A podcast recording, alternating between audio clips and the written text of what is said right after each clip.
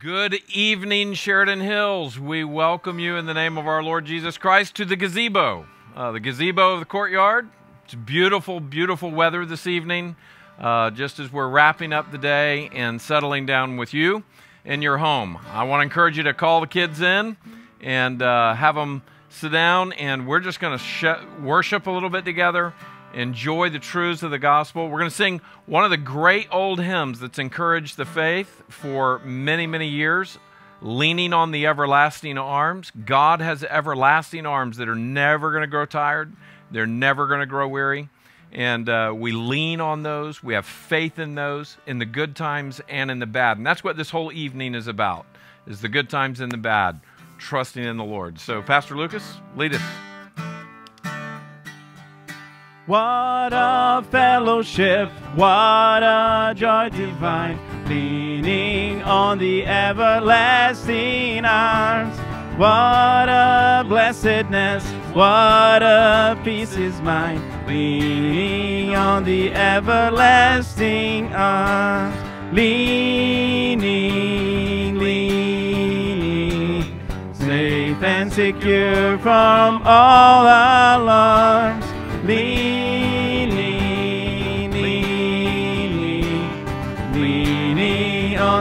Everlasting arms.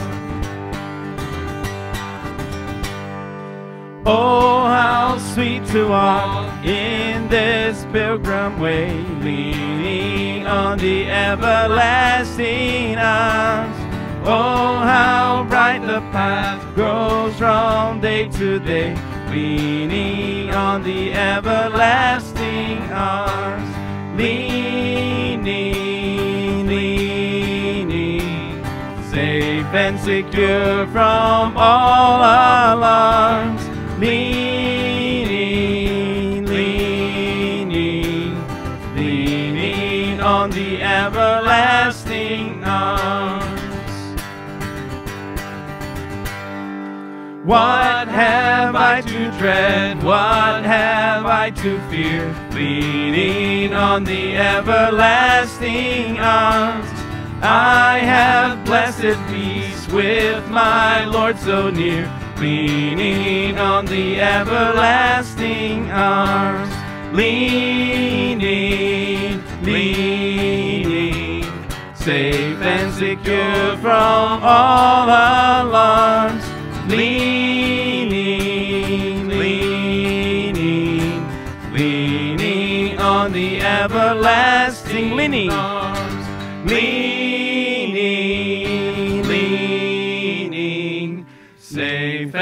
secure from all alarms, leaning, leaning, leaning on the everlasting arms. I love this song.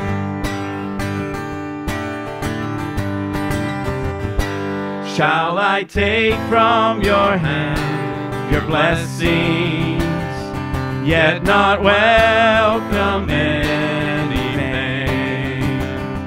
Shall I thank you for days of sunshine, yet grumbling days of rain? Shall I love you in times of plenty? then leave you in days of drought? Shall I trust when I reap or harvest? But when winter winds blow, then thou, oh, let your will be done in me. In your love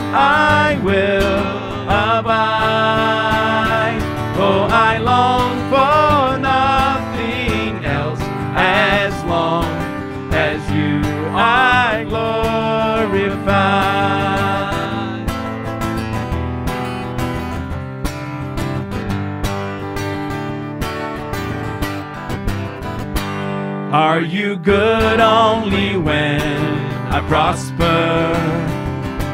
And true only when I'm filled? Are you king only when I'm carefree. And God only when I'm well. You are good when I'm poor and needy. You are true when I'm parched and dry. You still reign in the deepest valley. You're still God in the darkest night. Oh, let your will be done in me. In your love I will abide.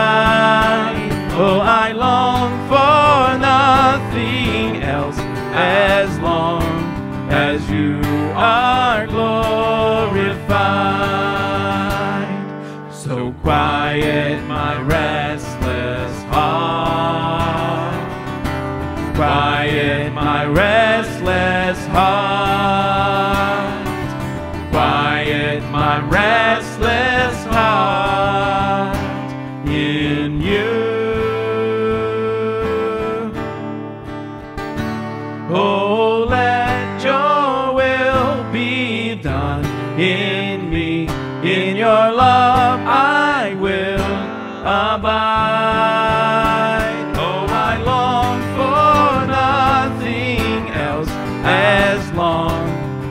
you are glorified.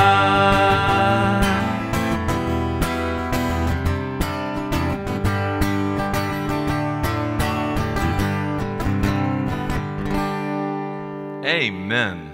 I love that song. I love that song. I love that song. That has become one of our favorite songs at Sheridan Hills in the last year, uh, maybe the last two years. Almost as if God was kind of preparing us for some of these events, um, I think. God laid it on our hearts a couple of years ago to learn that, and um, it's great. Mark um, Altrogge, how do you say his name? Mark Altrogge? Is that is that is close enough? Is that good? Um, some of you heard that song for the very first time. If you're new to Sheridan Hills, uh, we don't usually meet outdoors, but we thought, in in light of uh, all of the things that we're kind of going through, outdoor air is a good thing, and uh, we still want to be able to be together a little bit. And so we're really glad that you've joined us. And we've just sung a great song. In fact, the lyrics um, are on uh, some of the notes that we've um, put out on the website. If you haven't already downloaded that, you can download that.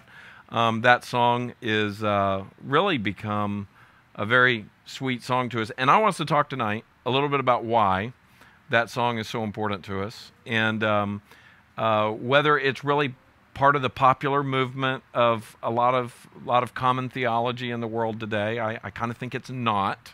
I think it kind of goes against that grain a little bit, um, and uh, yet it's so true. Uh, Pastor Lucas has put together some thoughts on this, and I hope you do have the outline and some uh, some of the scripture that's there. Uh, you've been thinking about this through the eyes of Job and through the account of Job for us. Talk to us a little bit tonight. And you know what? Why don't you pray first, and then great. we'll do that. That would be great. Father, we ask that you would give us wisdom from above so that we can look at your word and learn from you. Lord, we know that you put before us um, the path of wisdom. Mm. Uh, and Lord, we always, from the very beginning, we've had this choice wisdom or folly. Mm. Uh, Lord, if you do not enlighten our eyes, we will not choose wisdom. But by your grace, we can choose the path that leads to eternal life. That's right. So I pray, Lord, uh, through considering some of these things, that you would help us choose wisdom, hold on to wisdom, walk in the path of wisdom. So, Lord, we pray these things in the name of He who is wise and wisdom Himself, Jesus Christ, your Son. In His name we pray. Amen. So, I think, Pastor Jason, I would love to hear a little bit from you as well why you think the song is so touching and so powerful among us. Um, I think this song is true. I think that that's perhaps the main reason why this song moves through our church so powerfully. Um, I have heard little kids tell me this is my favorite song from the songs we, we sing, to older folks asking me, "Hey, can you print those lyrics for me because I always think of this song." So it's it's it's across the church. I think it's true. It's true to our experience. We worship God when things are good, and we worship God when things are tough. So I think the main reason why this song is so is so is so popular in our church is because it's true to our experience and it's true to God to who God is.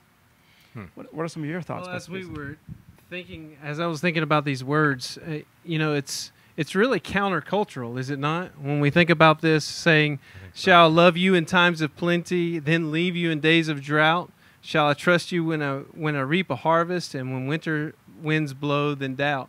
I mean, the the common thing in culture is, well, I'll praise God in times that are good, and then when I'm weak and when I'm worn out and when I'm tired, then all of a sudden I'm crying out to God saying, God, help me. But we fail to praise Him in those times and recognize that He is a good God. He, it says in the chorus, "In your love I will abide." God is a God of love, and He He loves us in those good times and in those bad times, and we should praise Him for who He is in those good and bad times because He is a God that loves Yeah. us and is a good God. And even sometimes I think that in this present culture, when things don't go our way, when things really are tough, we go, why did God do that? That's a common thing. And how many times have we heard somebody say, I was angry with God, or I am angry with God? Um, that that's a popular part of the culture. Um, that you know, God took away this person, or God took away this from me, or or you know, that all these all these things happen. Um, and I, I, you know, prosperity gospel comes along and says, you know, God wants you to be happy all the time, and if you're not happy, then you don't have enough faith, um, or if you're not healthy, then something like that. So, yeah. Yeah, and one of the things that I'm hoping will be good from this whole experience with COVID 19 is that maybe COVID 19 will kill the prosperity gospel. Mm. Because you can't hold on to the prosperity gospel and promise things that will not deliver, promise things that you cannot deliver. Yeah. So hopefully, prosperity gospel will suffer a fatal blow Yeah. during this season. I haven't thought of that particular idea. That's that's a that's a great thought, and I would love that. I mean, we passed around that video from that popular televangelist that because of his great big powerful prayer, he strung a bunch of words together, and it was very powerful. And he declared that COVID nineteen was to leave, and uh, you know it's it's all over now. It's good. You know, I wish it was that simple, but it's not and that's part of this whole issue of one of the oldest books of the Bible potentially, or or one of the great deep mysteries and truths of the Bible. I love the ending too, the bridge where it says, "So quiet my restless heart."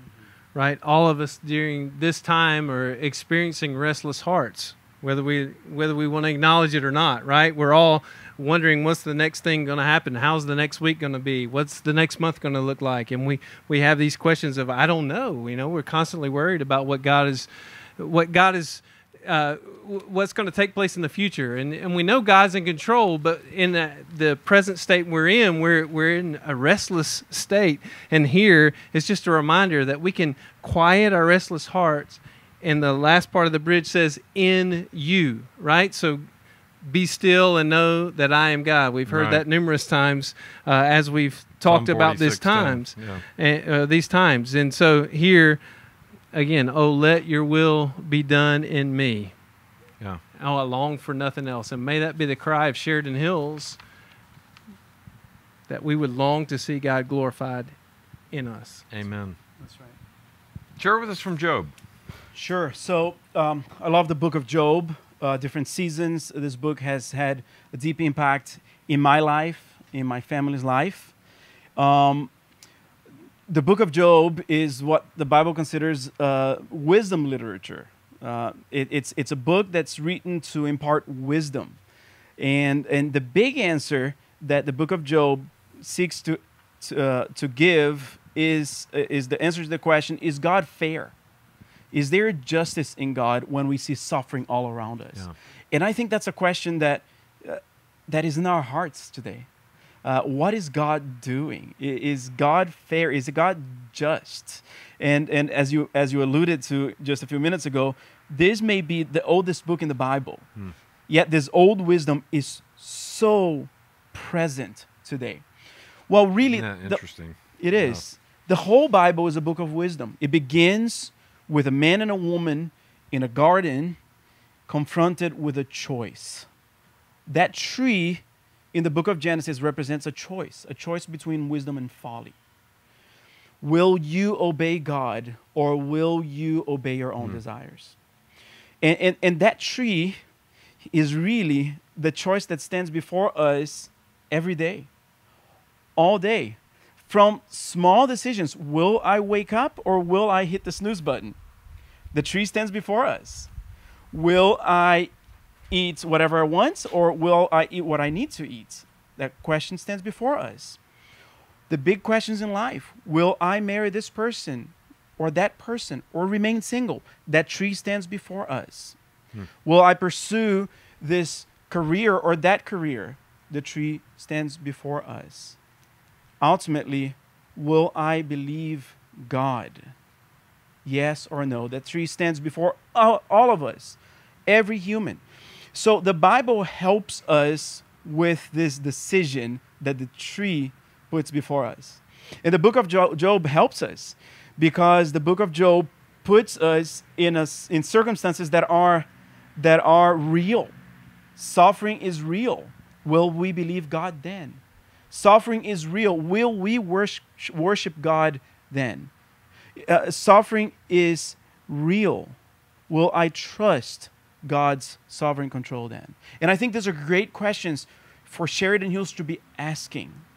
Um, one of the things that we learn from the book of Job is that Job has questions, but he does not go away from God or run away from God with his questions. He goes straight into God and he wrestles with God.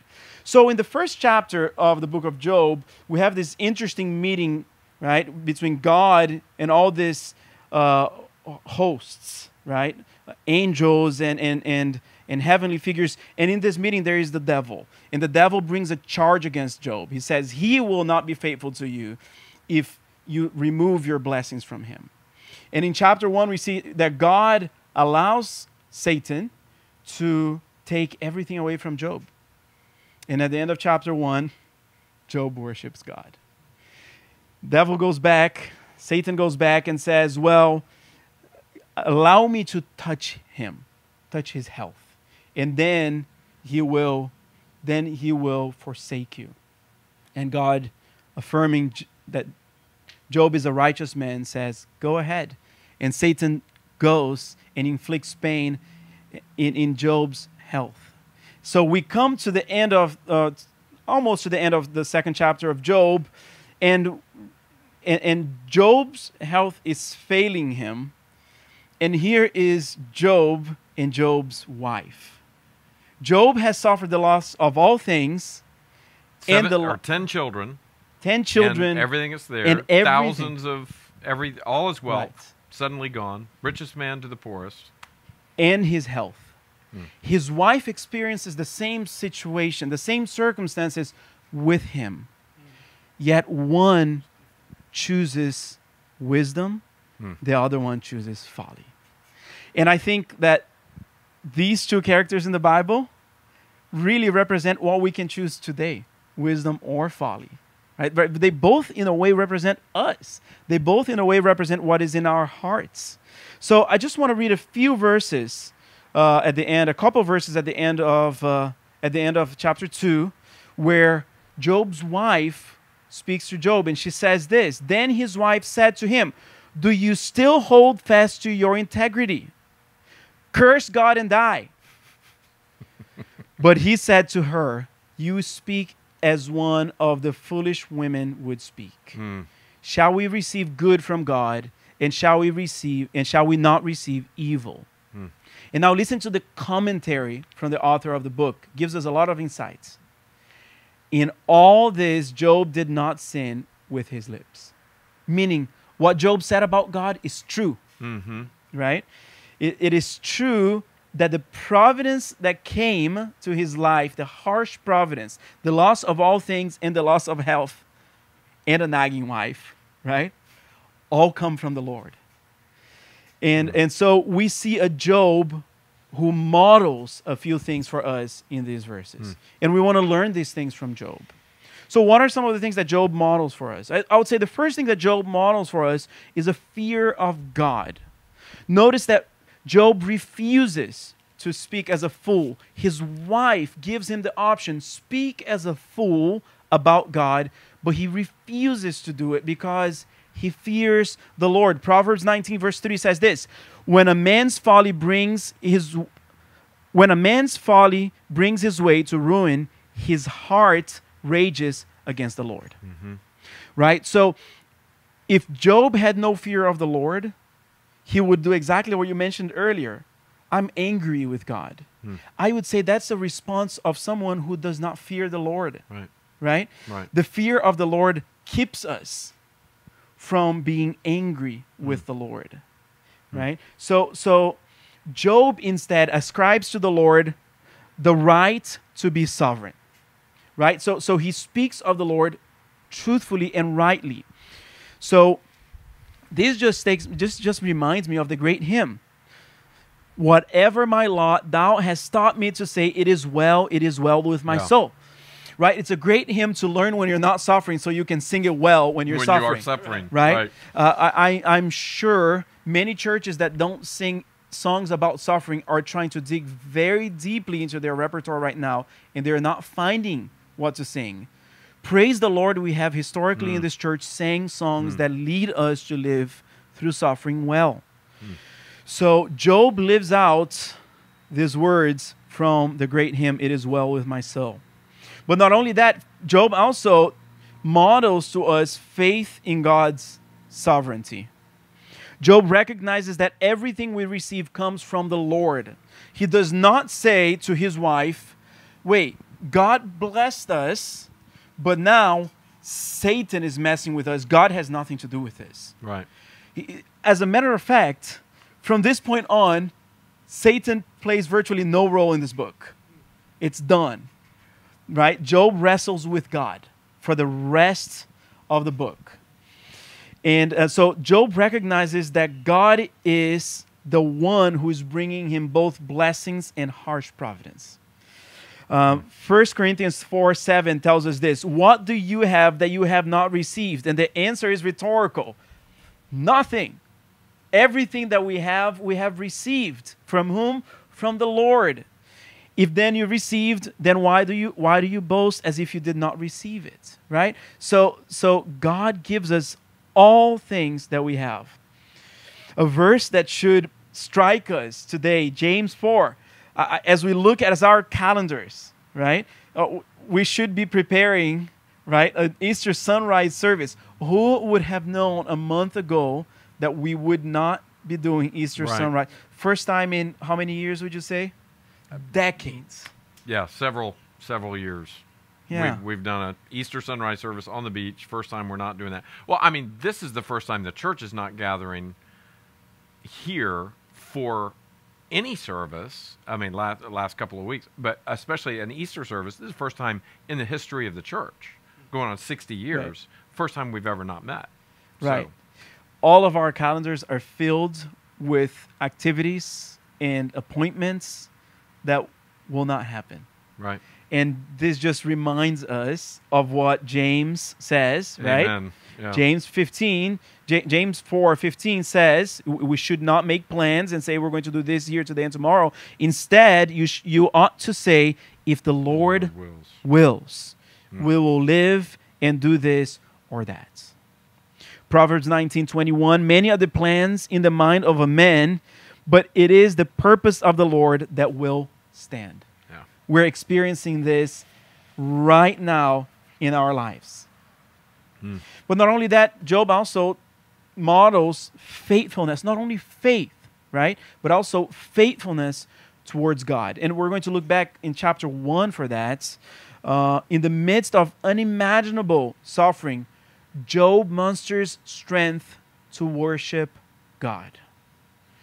Job 120 says, Then Job arose and tore his robes and shaved his head, head and fell on the ground and Worship. worshipped God. Hmm. And I wonder, I wonder, would we respond the same way? Yeah. Would I respond the same way? Would you respond the same way? Would we find the strength to worship God in the midst of great loss, pain, and suffering? Yeah, we may tore our, tore our robe, shave our head, and fall on the ground in despair, but he did it in worship. Right. And the great thing is that Job, right, he's a pioneer. And we can look to him and be reminded, be be reminded, you can do it too. Yeah, right? that's right. You can do it too.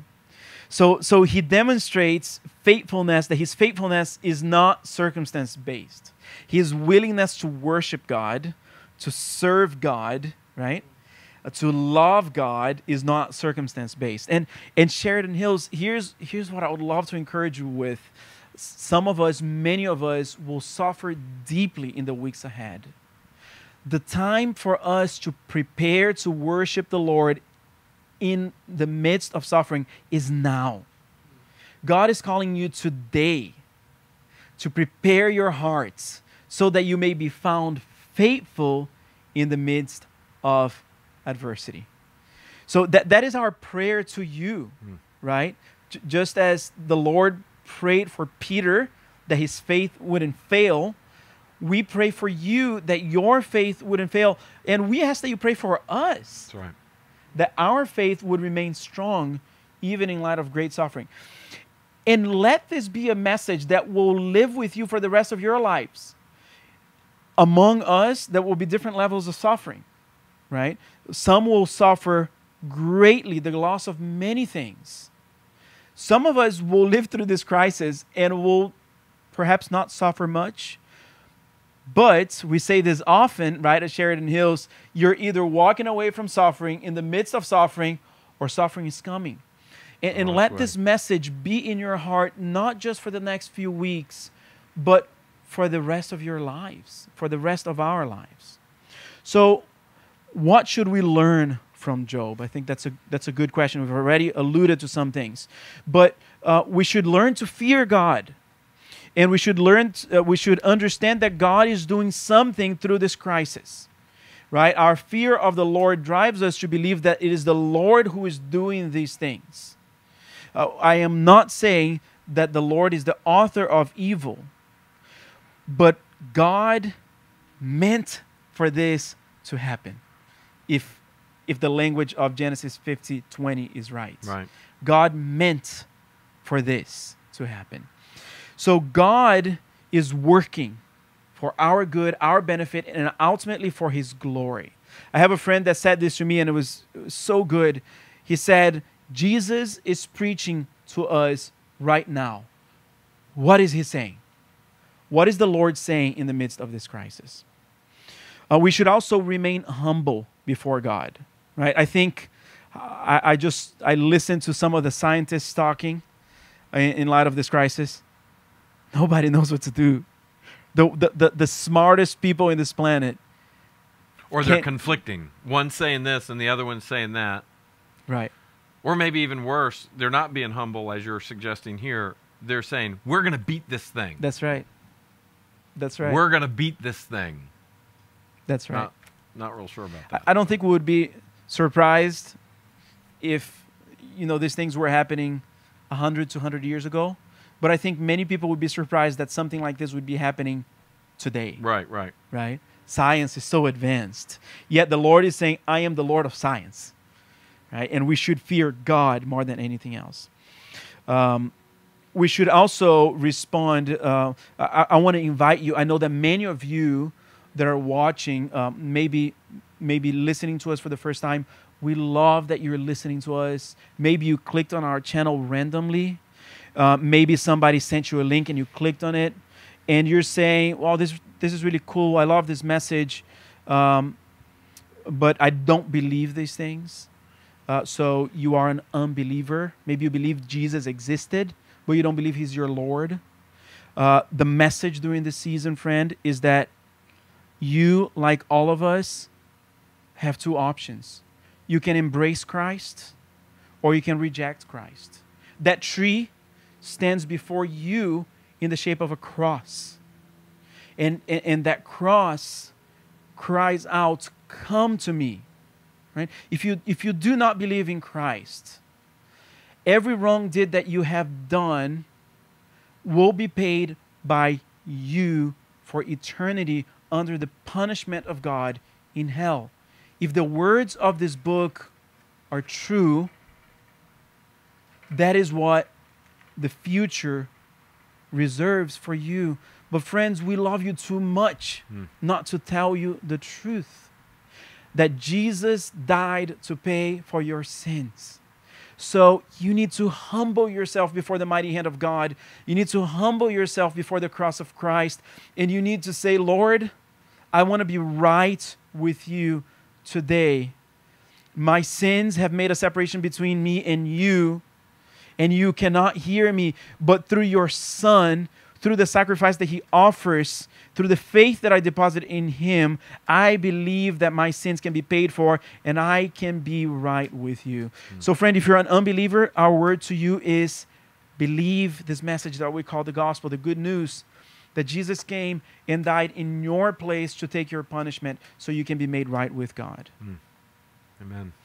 Um, Job also models faith in God's sovereignty. If God is sovereign, uh, there are two things that I want to highlight. If God is sovereign, we should live as though He is sovereign, right? No, no, no fear in death, right? Not, I'm not calling for us to live foolishly, but I'm calling for us to live knowing that if the Lord calls us to be with Him tomorrow, praise the Lord, we're ready, right? I think this is a good time for us to consider that.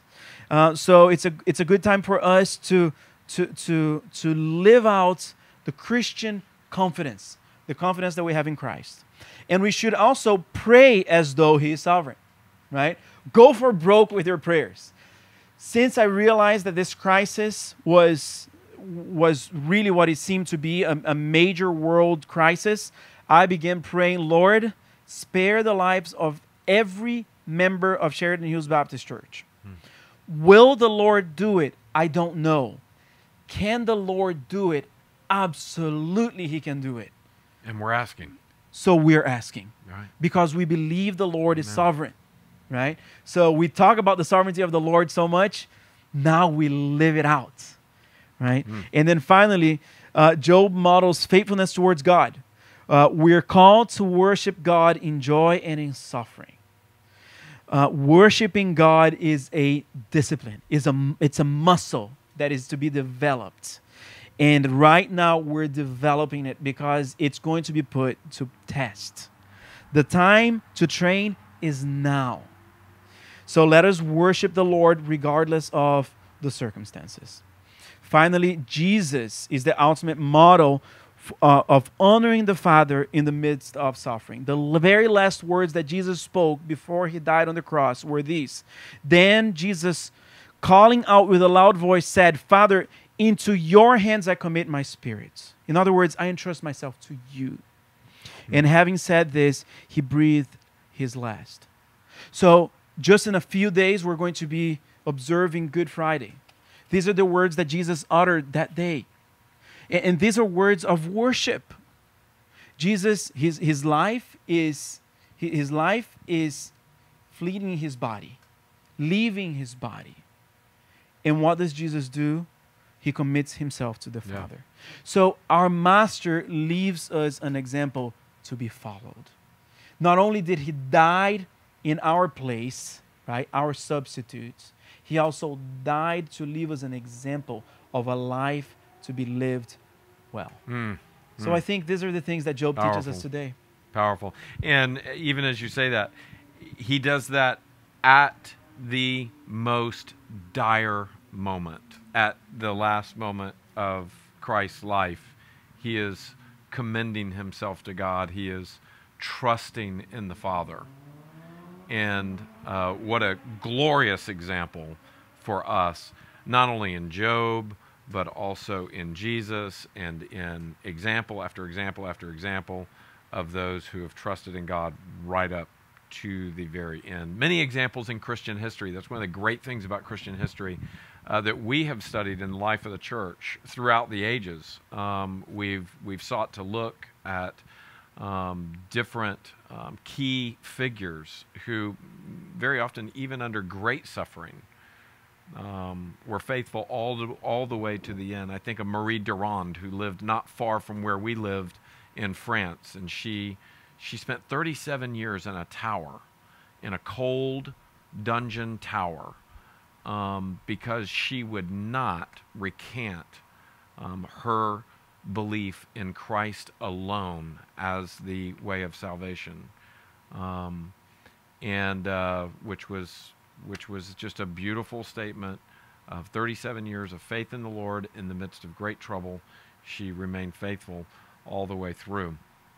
Um, when you mentioned that that issue of the tree uh, in the Garden of Eden, um, and this this picture of wisdom or not wisdom, and then Job, his wife versus him, wisdom or not wisdom. I think of all of these uh, kind of digital options shown to us throughout the Scripture, even Cain and Abel, um, and we we look um, at Psalm one the righteous and the wicked. Um, and just over and over and over again, we look at the cross of Christ, the criminal on one side who confesses him, the criminal on the other side who denies him and rejects him. Um, over and over and over again, we see the same message of the Bible. My friends, the Bible fits together like lock and key. The great message of God is like lock and key. The whole thing makes perfect sense. We've just got to take the time to spend time in it. Thank you, Pastor Lucas, for helping us deeply think about that. I want to encourage you to go and take the notes. If you haven't printed out the notes, we really want to encourage you to do that. Take it, meditate on that, go look through it, and ask yourself Am I someone who has embraced wisdom, or am I somehow running in my folly and in my foolishness? Maybe you would say, Well, pastors, that's kind of hard on me when you're talking about being angry with God. I've been angry with God. Well, we want to commend you in love, not to be angry with God, but to fear Him instead, and to run to Him in trust. Um, I've told many times about when my girls, when I would catch them doing something wrong, they feared me. But what did they do when they feared me and I just caught them and doing something wrong? Many times they ran to me in as they began to cry. They they were running to the one that would love them and correct them and care for them, even in their folly. So um, let's pray together. Um, we want to continue to pray um, for um, just the, the whole circumstance of our church and the medical workers. Uh, many people in our church serve in the medical community um, at Memorial and Cleveland and various other other hospitals around the area here and we want to continue to lift them to the Lord. Uh, church family, we want to encourage you to be using these days just very strategically. I saw today where some of our staff members were just inviting lots of people to come online and visit online our church, and people are doing it. And remember, this is Easter. People expect Christians to invite them to church at Easter. In fact, uh, Gallup polls shows us that the average person in America expects to be invited to church at Easter time. And when that doesn't happen by somebody who claims to be a Christian, the perception is that must not be a very serious Christian. They didn't invite me to church. So I want to encourage you, um, the person that's around you at work, or your family member, or your friends that are around you, um, they're they're waiting very often for an invitation. Send them a link uh, say, hey, our family's watching this. I want to encourage you to do it. I can guarantee you it's going to be pertinent. Um, Friday night is going to be a glorious time around the Seder Passover meal. Life in the Messiah, presented with Stephen Coffin, who's a member of our church, um, who's on staff with Life in the Messiah. Uh, don't miss it. Um, it'll be just go to the website. You'll see the link there. You can click on the link and our church family is going to be uh, really coming and savoring, looking, learning together about the beautiful picture of the gospel through the Passover meal and through the Seder and all of its meaning as Christians. So I want to encourage you um, to be a part of that. That's this Friday night, Good Friday. And then also, don't forget, Sunday morning is going to be something that you've never seen before.